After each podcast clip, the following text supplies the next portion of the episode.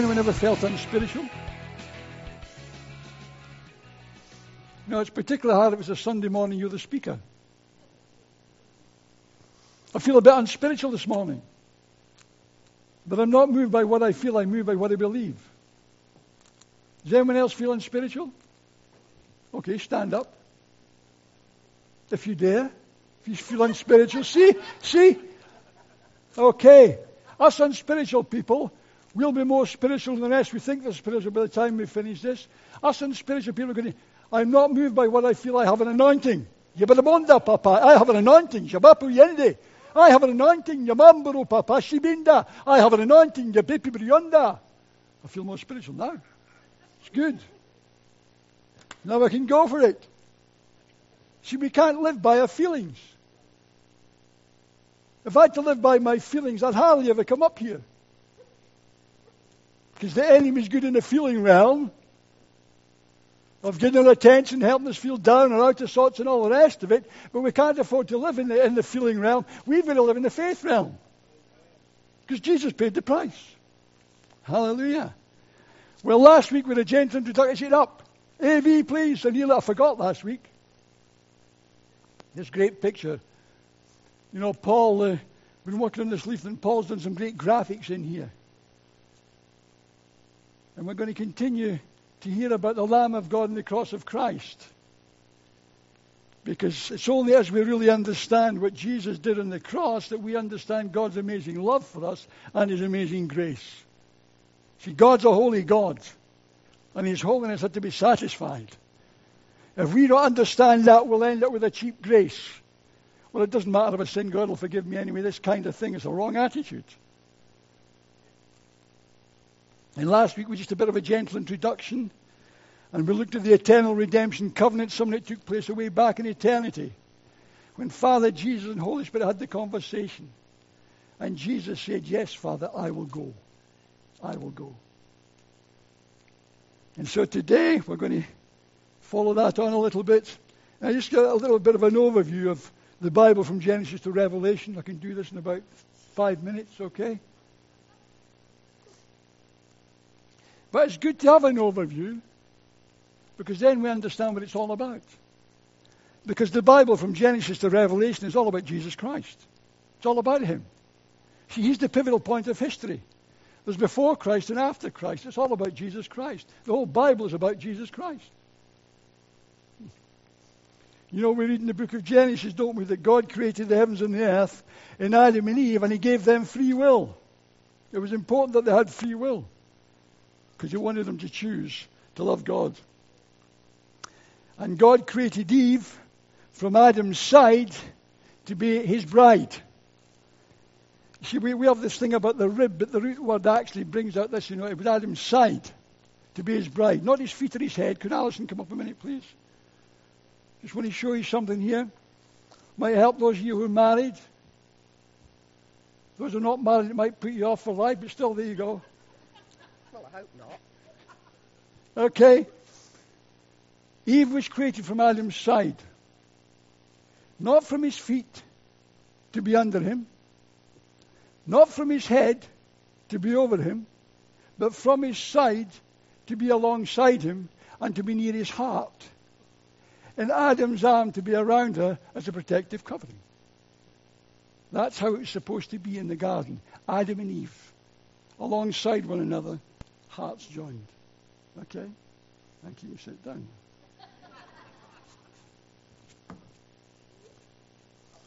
Praise God. It's good, eh? So they had an intimate relationship with one another, with God. They were clothed in the glory of God and all was well in the garden until, you know, the story the snake came along. They were tempted to sin. And when they sinned, sin, sickness, and death came into the world. And Satan deceived Adam and he took Adam's authority. And of course, God had then to put them out of the garden. And it looked as if God's great master plan was blown away because he gave free will to mankind. But we know that wasn't the case, don't we? Because God wasn't finished yet. He was still working out his plan and purpose. And in 1 Corinthians verse 15, chapter 15, it talks about Jesus Christ coming as the second Adam. See, it's important we understand he came as the second Adam. He came as the second Adam to take back what the first Adam had lost. And because of Jesus and the victory on the cross, he took back that authority that Satan had and he gave it to us, his church. As his church, we can now, we have the glory, we have a measure of the glory of God within us. If you're saved today and God lives in you, you have a measure of God's glory. Isn't that good? He also made it possible for us because of what Jesus did on the cross, for all the benefits and the goodness and blessings of heaven to be available to his church today. They're all available to us. Jesus took it back as the second Adam.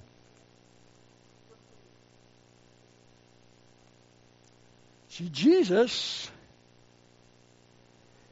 gave his life for the church, and we come out of his side, the bride. You remember on the cross, his side was pierced. That's why when you look back in the garden of Adam and Eve, Eve came out of Adam's side. Jesus on the cross, his side was pierced. His bride comes out of his side. We come out of the side. And we are his bride. And because of what Jesus has done, God's plans and purposes can now be fulfilled. And thus the bride of Christ will willingly enjoy intimacy with Him. We can willingly enjoy intimacy with Him. We can willingly serve Him and share in the glorious blessings. Isn't that good? Well, I think that's good. That's just a brief overview. Overview. And it's all because Jesus Christ was willing to come as the sacrificial Lamb of God. All because of that. If you're a believer today, you're here because of what Jesus has done for no other reason. What he did on the cross, the price that he paid, and what he went through. So we're just going to look at this now about the cross. But before we go to the cross, in Exodus chapter 12, verses 1 through to 13, it talks about the Passover lamb.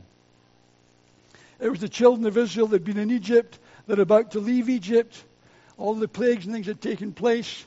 They were coming out of Egypt, and on the night before they left, God said they had to take a Passover lamb, and this lamb had to be without spot or blemish. And what they had to do with the blood of this lamb was put the blood on the lintels and the doorposts, so that when the angel of death came over, he would look upon the blood, not what was inside the door, not what was inside the house, but look at the blood and pass over. That's why Jesus was called the Passover lamb. But it, what they also had to do with the Passover lamb, that lamb had to be roasted in the fire. That lamb had to be roasted in the fire. It's very, very important that we understand that. So the blood had to be shed, no bones were broken, and the lamb had to be roasted in the fire. And we see all that in Exodus chapter 12.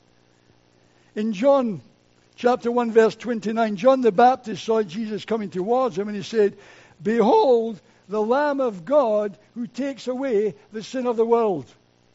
So we've got the Passover lamb, and then John the Baptist looks at Jesus and says, Behold, the Lamb of God who takes away the sins of the world. Again, the reference to the Lamb. So important for us. You see, Jesus is the fulfillment of the Passover lamb. And all the lambs that was sacrificed in the Old Testament.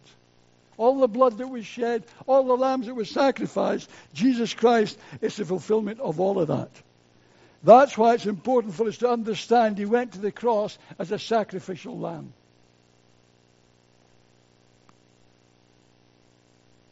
You know, it's very interesting. I mean, I don't want to go into all the details, but when you begin to look at this, Bethlehem was about, I think it was five or six miles from Jerusalem. And every feast of Passover, they used to breed lots of lambs around Bethlehem, and all these lambs for Passover used to go from Bethlehem to Jerusalem to be sacrificed at the Passover. Remember, that's where Jesus was born in Bethlehem. Isn't it also interesting? The angels appeared to shepherds when Jesus Christ, the Lamb of God, was born, the angels appeared to shepherds. Isn't that interesting? Shepherds are normally there at the birth of lambs, aren't they? Isn't that interesting?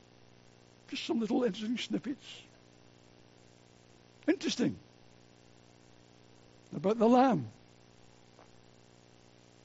Seeing Jesus went to the cross as a sacrificial lamb. He was whipped. He was beaten. His blood was shed.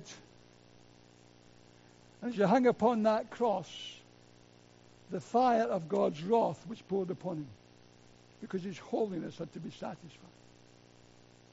The fire of God's wrath was poured upon Jesus Christ on the cross. But also the fire of hell was poured upon Jesus Christ on the cross as he hung there as a sacrificial lamb. And he uttered not a word. He uttered not a word until the place came where he felt abandoned and forsaken by his father, and he cried out, My God, my God, why have you forsaken me? Because for the first time ever, he felt separated from his Father and from the Holy Spirit. And that cry went out from his heart My God, my God, why have you forsaken me?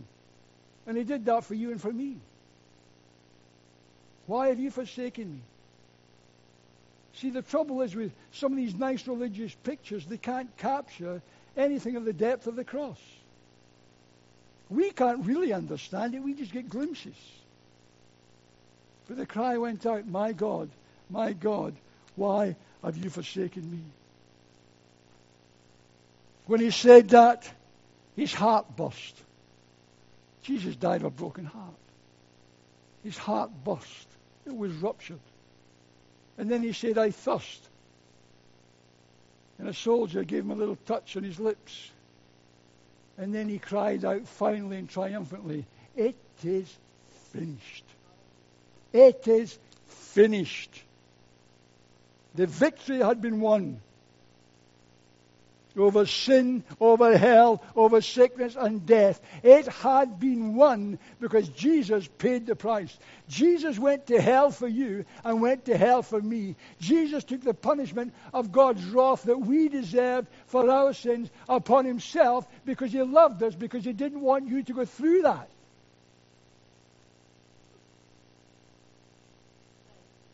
God is bigger than some religious pictures. It broke his heart. His love for us broke his heart.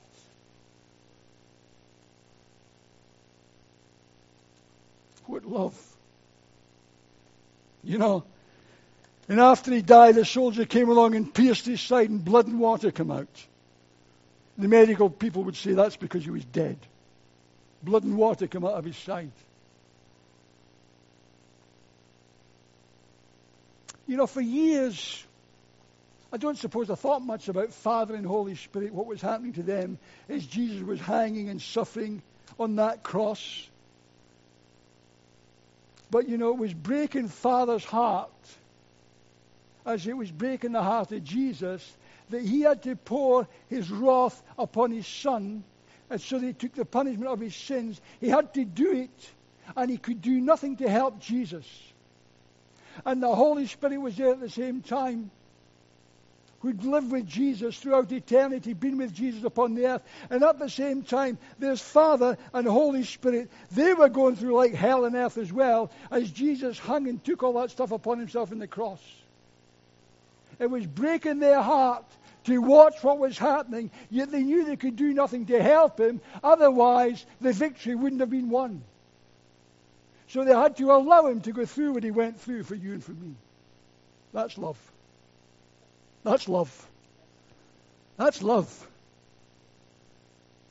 If you suffer from rejection in any way, let that get deep down inside you. That's how much God loves you. That He would go through that for you and for me. That's love.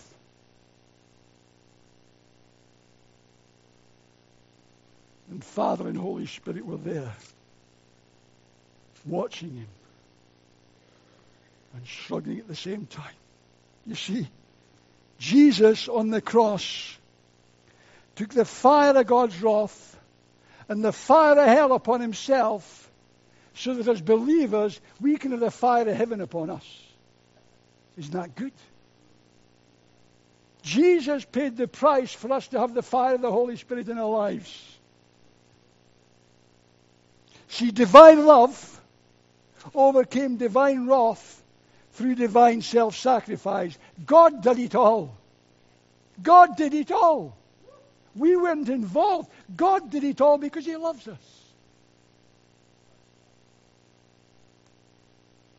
Wow.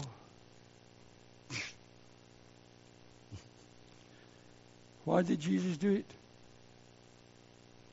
Because He loves you. That's why He did it, because He loves you. Because He loves me. He didn't want you to go through that. He didn't want you to take the punishment that was rightly yours for your sin, that was rightly mine for my sin. He didn't want you to go and live in the fires of hell. Hell is not a nice place, folks.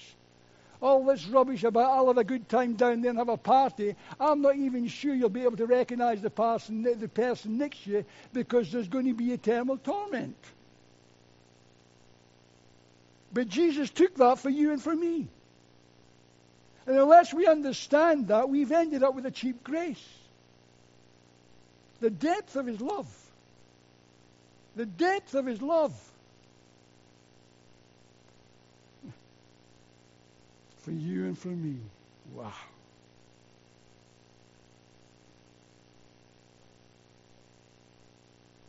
The Lamb of God, the sacrificial Lamb. But it didn't end there, did it? Because we know the end of the book. And I want to read something else, this book. Another extract from this book. You know, if you want to close your eyes, use your sanctified imagination again, please do so. Imagine Jesus returning to heaven, bearing his wounds, like medals of honor pinned upon his flesh. C.H. Spurgeon once said, These wounds are the memorials of his love for his people. The holes in his hand, the holes in his side, the, where the, the, the, the, the crown of thorns had been, these wounds, his feet, they're like memorials, of his love for his people. Now imagine this Jesus returning to heaven. With purpose and passion, the son heads straight for his father. Excitement fills his heart as he reaches the throne and falls into his father's arms. At last, the wounded son is home. And now the wave bursts over the shores of their hearts. It's as though the loneliness of separation, the agony of suffering, the horror of drinking the cup, the relief of completing the work, the joy of releasing the resurrection power, and the love of reunion have all rolled together in one swelling wave of emotion. They weep in each other's arms, the Holy Spirit weeping with them. All heaven stands in silence as they listen to the muffled sobs of Father, Son, and Holy Spirit. Timeless moments pass. Then finally, the Father opens his arms and stands up straight. He steps to the side and points towards his Son. With triumphant love bursting in his heart, he thunders, Behold the Lamb slain before the foundation of the world. Behold the Lamb slain before the foundation of the world. Well, should we, could just come up and sing about, we're just going to sing about the Lamb, please, before I do any more. Behold the Lamb, slain before the foundation of the world. Wow. Jesus had done it. It was finished. He went through it all for us because he loves us. And then he returned to heaven. Praise God.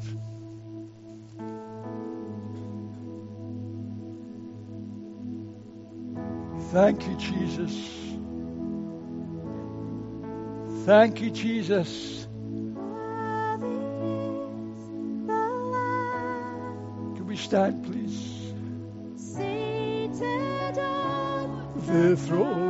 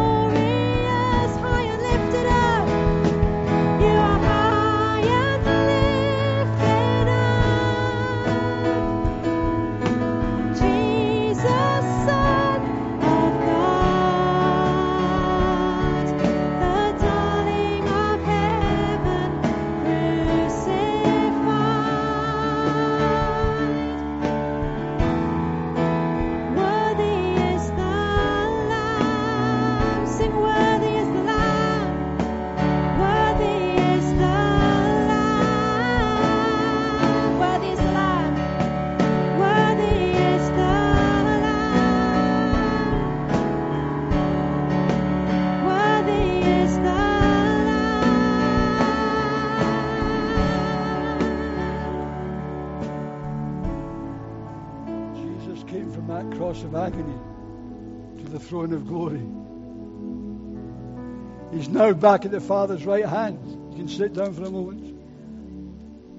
He's now the Lamb upon the throne. That's where he is now. You know, it's interesting in the book of Revelation. Jesus only mentions the king about three times, as the Word of God once, as the Lion once. He's mentioned the lamb 28 times. 28 times he's mentioned as the Lamb of God. That's amazing. Close your eyes again, use your imagination. Based upon the book of Revelation, chapter 1, 13 to 18, see this. See his head once soaked in blood, now dazzling, white as snow. See his eyes once filled with sorrow, now blazing with flames of fire. See his face once swollen and raw, now radiating like the sun. See his body once naked and bathed in blood, now bathed in eternal majesty. See his hands that bled from nail holes, now shining with infinite splendor. See his feet, once spiked to a timber, now gleaming like polished brass. See his side, once stabbed with a spear, now releasing rivers of revival to this earth. But most of all, see his heart, from which his resurrection glory flows, and hear him say, This wound in my heart is for you. And we can come to the waters and drink. We can drink from the rivers of revival flowing from the, the side of the Lamb upon the throne. And as we drink from him and we get filled with this river, then we can go out and tell people about Jesus Christ, the Lamb of God who was slain from the creation of the world because he loves them. See, there's a sound in heaven. There's a sound. We're not told to overcome by the blood of the King, but by the blood of the Lamb. We don't sing the song of the bridegroom, but the song of the Lamb. Our names are not written in the Word's book of life, but in the Lamb's book of life. We are not invited to the Lion's wedding supper, but to the wedding supper of the Lamb. The bride is not called the wife of the Lion, but the wife of the Lamb. And in heaven, the angels are worshipping and they're saying this Worthy is the Lamb who was slain to receive power and riches and wisdom and strength and honor and glory and blessing. Blessing and honor and glory and power be to him who sits upon the throne and to the Lamb forever. See, the sound of heaven is the song of the Lamb. And God wants us to worship on earth till our song on earth becomes one with that song in heaven where they're singing worthy is the Lamb. Can we stand again and sing that? Worthy is the Lamb. Worthy is the Lamb. Worthy is the Lamb. Worthy is the Lamb. Worthy is the Lamb.